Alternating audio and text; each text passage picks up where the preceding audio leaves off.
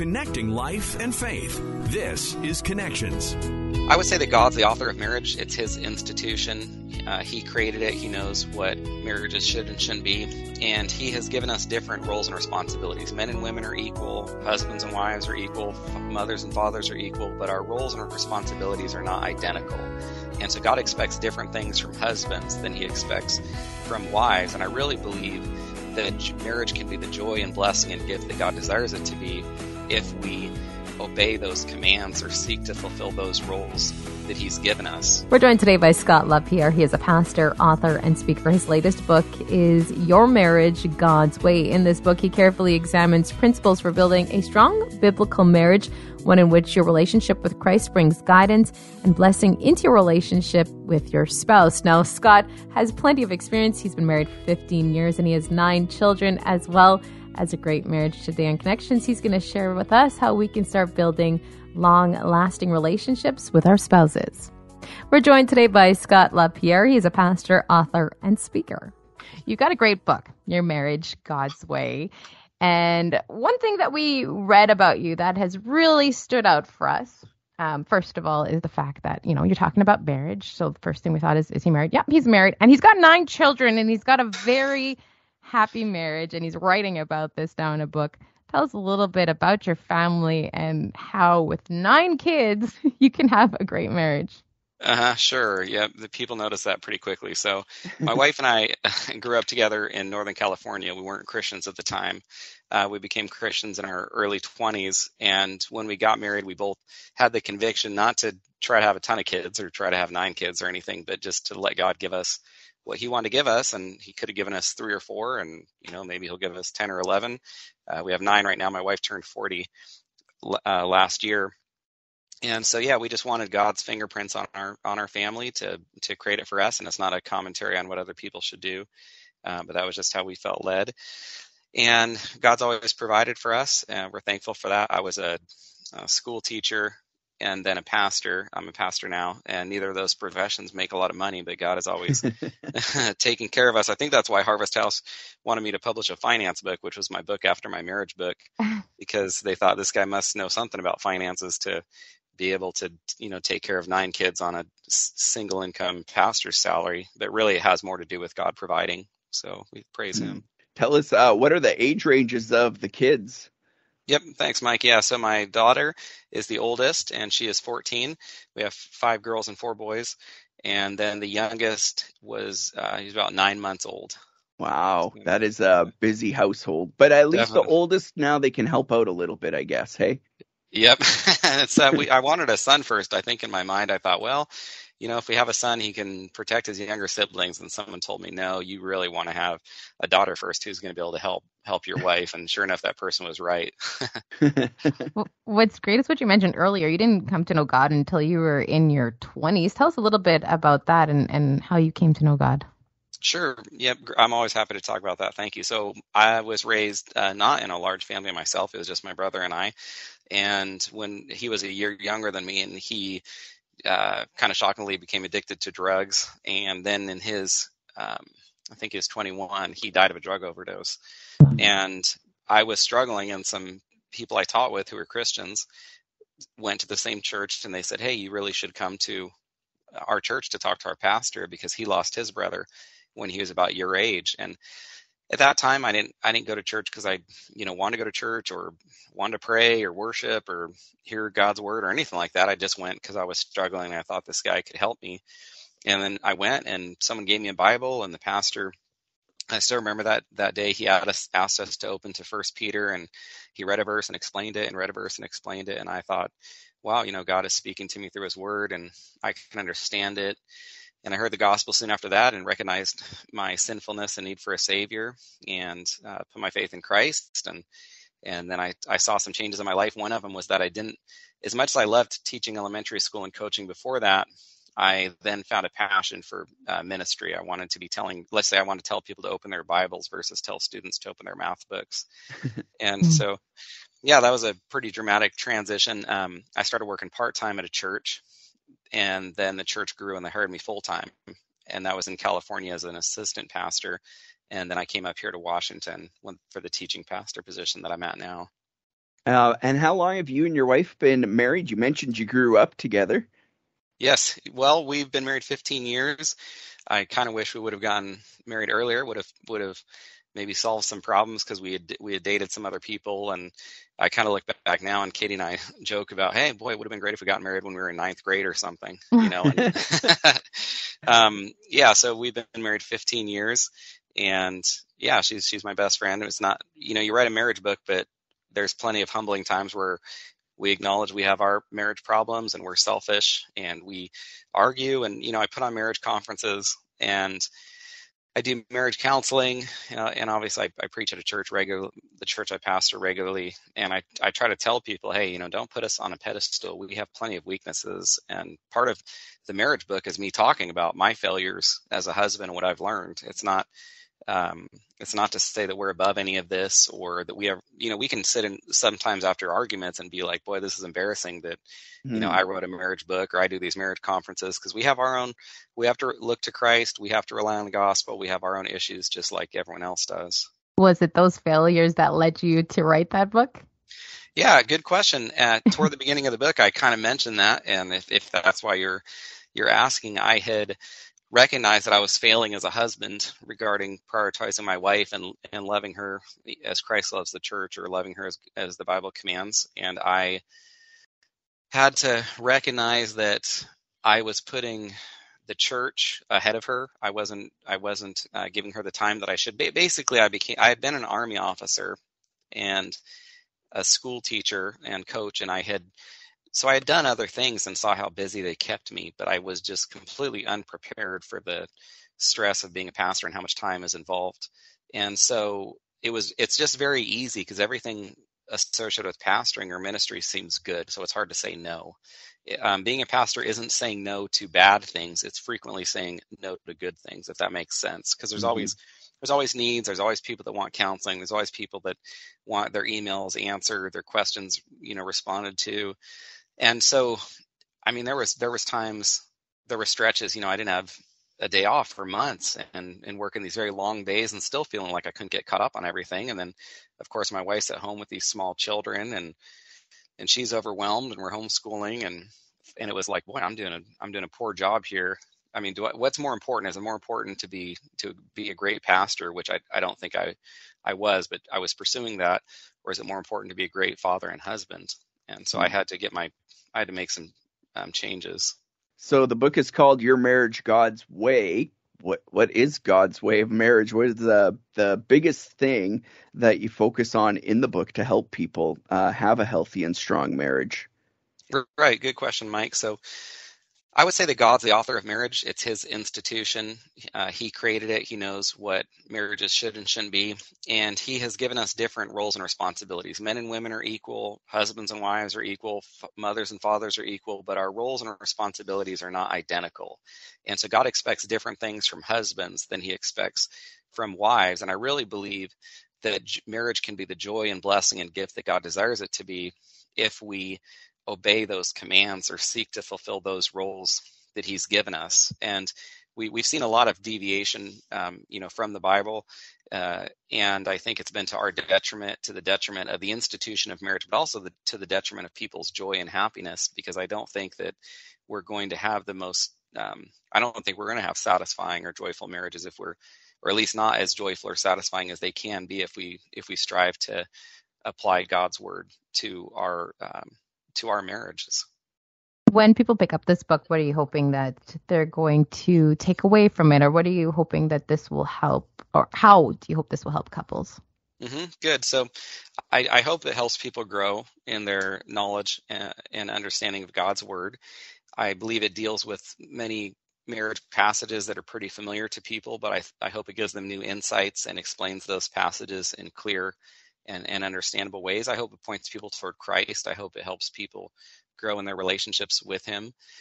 And I hope it helps, and by growing in people's relationship with Christ, I mean, I hope that it helps people have Christ-centered relationships where they pray together, read the word together. There's a lot of emphasis in the book on having a strong vertical relationship with Christ so that you can have a strong horizontal relationship with your spouse. I really believe that as we look to Christ and as we apply the word, which is really something vertically, spiritually, then I think that strengthens the horizontal relationship with our spouse. And so I hope that basically, if I made it really, I guess I made my answer a little longer than you might have wanted, but I was hoping people's marriages would be strengthened, but maybe even more importantly, their relationships with the Lord would be strengthened. That's pretty cool. And as a couple kind of thing, then, as a couple, their relationship with the Lord is strengthened. Speaking of Jesus and his ministry to people, one thing that stuck out to me is that you give readers a tool to recognize and resolve conflicts with a heart of hope and compassion. And that word compassion leapt out at me for resolving conflicts. Like, my wife and I have gotten a little bit better at resolving conflict over the years, but I don't know if I've ever approached reconciliation with her, I guess, like with a heart of compassion for her and resolving that conflict with compassion. How did you learn that? How'd that come about? And what does resolving conflict with compassion look like for our spouse?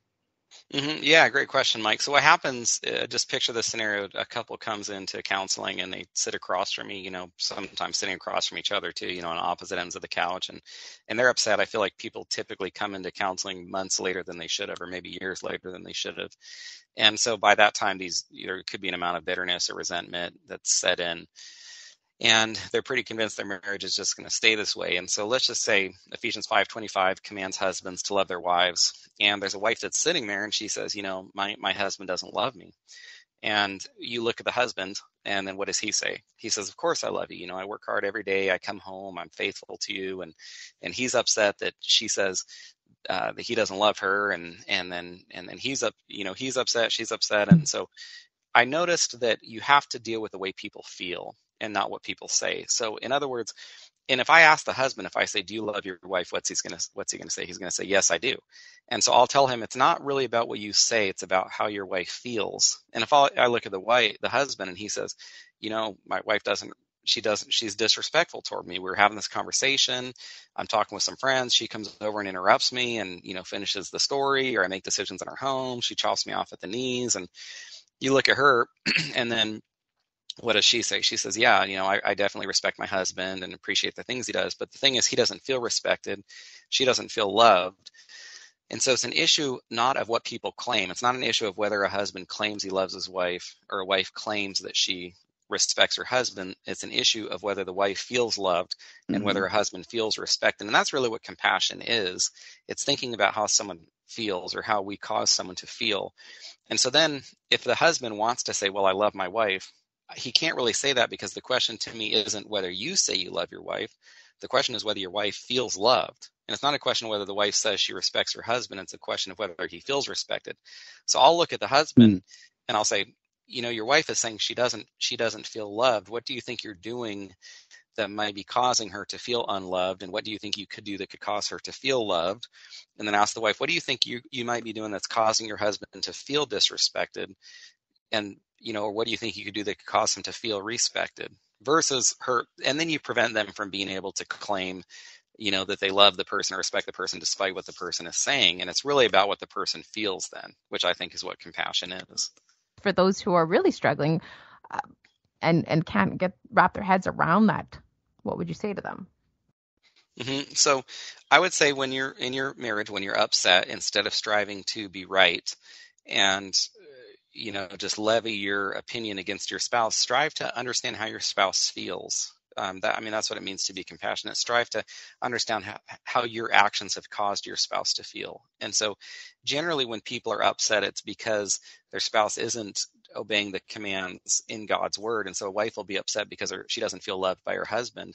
And so I'll ask the husband, you know, really in this moment, try to not defend yourself, not justify your behavior. You know, please don't, if I can be honest with him, if I think he's mature enough, I'll say, you know, please don't make excuses. Please don't justify your actions. Go ahead and just think about how your wife is feeling at this moment.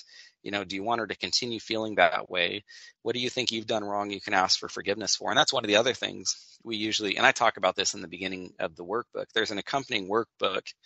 And by the way, people can they can share one book, but they would each need their own workbook. And the reason is they do the workbook separately. and then they come together to talk about their answers. Because you shouldn't really be, you don't need to be answering questions about your spouse with your spouse sitting there looking at you, right? Mm-hmm. You don't want to be trying to feel rushed or nervous about trying to answer these honest questions about your husband or wife while they're sitting there with you. So you do the work separately. So that's why you can share a book, but you need your own workbook. And then you choose one time per week to come together to talk about those answers. And so toward the beginning of the workbook, I talk about the importance of asking for forgiveness the right way, because many people's apologies are more like excuses. You know, it's usually like, well, I'm sorry, but, and then they kind of blame the person or, you know, blame the kids or, you know, I know I came home the other night upset and yelled at you guys and I'm sorry, but my boss was, you know, so mean. He was a jerk today and he wouldn't give me vacation when I asked for it, even though I've been working hard or whatever. And that doesn't, you can watch how an insincere apology that's really an excuse causes even more hurt to someone, but you can also see how a very genuine apology that requests forgiveness can diffuse bitterness and resentment. I mean, so if you're in counseling and a wife's really upset and you get the husband to ask for forgiveness the right way, which involves saying, you know, I'm sorry, I did this, and then state what you did and then say, will you please forgive me? You can see how that can diffuse sometimes months or perhaps even years of genuine hurt that has been caused by the husband's behavior. I was curious about that workbook, looking at it, and thought, oh, that's such a great idea. But yeah, I was picturing sitting there, kind of filling in answers together. I like this idea more. It's kind of like, what's that show? Oh, the Newlywed Game. You go to your separate rooms, right? One answers, and did I get it right, honey? Yeah, because I mean, it takes time, and I hope people are prayerful. And I say that, you know, you're not supposed to rush through this, and just do one chapter or less per week. There's no urgency here. You know, just be sure you're working on it, going through the questions and the sections in the book, and take your time and pray, and you know, ask the Lord what he would have you write down, and try to think about examples. I mean, when you've got to give a couple of examples, they probably don't come to mind really quickly, so you have to spend some time thinking about it. And I generally feel like the more people put into this, then the better the results end up being. And I know some people who've done the workbook and really committed to doing it well and have greatly grown and strengthened their marriages as a result. And that was going to be a question of mine for those who have had the opportunity to pick up the book, to pick up the companion workbook as well. What has that response been like, and have you seen lives change from that? Yeah, good, Colleen. So most people, the feedback's been very good. Most people, I think, they want a stronger marriage, and they recognize that applying God's word to it provides that.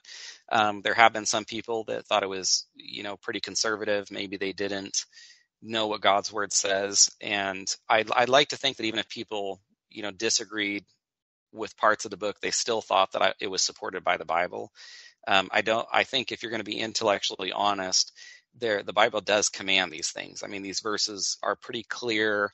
And so if I talk about something in the book, it's going to be supported by Scripture. And so if someone objects to something in the book, they generally have to be honest that they're objecting to what God's word says, because it's not a book of my opinions. I'm not, you know, the wisest person. I haven't been married 60 years. You know, I haven't counseled for 30 years. And so I can't write a marriage book and tell people all of my opinions and thoughts. I want to tell people what God, you know, the author of marriage, has to say. And so people have recognized that it's biblical, conservative. And, you know, there are some people, they might not want to apply God's word, and those people have objected. But most people, that's not the case. Most people, I think, Scripture bears witness, and they believe, hey, if God said this, you know, he knows what's best. Even if I've never heard this idea before, I'm going to strive to apply this to my relationship. I don't know. There's nothing better than when you disagree with something. Well, grab your Bible, sit down, and wrestle with it. And well said. Why don't I like this? And, you know, and well, what does God's word say? And what do I have to do then, if that's what it says? So, yeah, well said, Mike, because basically we talk about walking by faith, and people think, oh, you know, you walk by faith if you're like a missionary that goes to some third world country and, you know, tries to live off the land. But really walking by faith is when we take God's word, and even if it doesn't make sense to us, we decide we're going to obey it. You know, that walking by faith is saying, this doesn't make sense. In fact, I might disagree, but I trust that God knows what's best. So I'm going to strive to do this, or strive to obey it, even if it doesn't make sense to me. So that's part of what it means to walk by faith and trust the Lord as we go through this life. Well, tell us, how can we pick up this book and the workbook and start working on our marriage? And also, how can we connect and follow along with you and see what else is next for you? Good. Thanks, Mike. So my website, scottlapierre.org, that's just my name, and maybe you guys can put that in the show notes. SCOTTLAPIERRE.org is my website. People can find out all the information about me there. That's kind of the hub where everything goes out from there. And then the book and workbook, Your Marriage, God's Way, it's sold wherever books are sold. People can get it from Amazon or Barnes & Noble or christianbook.com.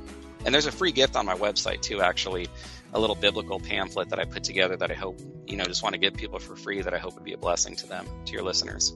Thank you so much, Pastor Scott, for joining us today. Look forward to checking out this book and doing a little summer school on my marriage this year. All right. Thanks, Mike. I appreciate your attitude. Yeah, we all have things to learn and ways to grow. So thank you very much. Thank you to Colleen. And thank you so much for listening and for joining us today. Remember, don't forget to subscribe. We'll talk to you again on Connections.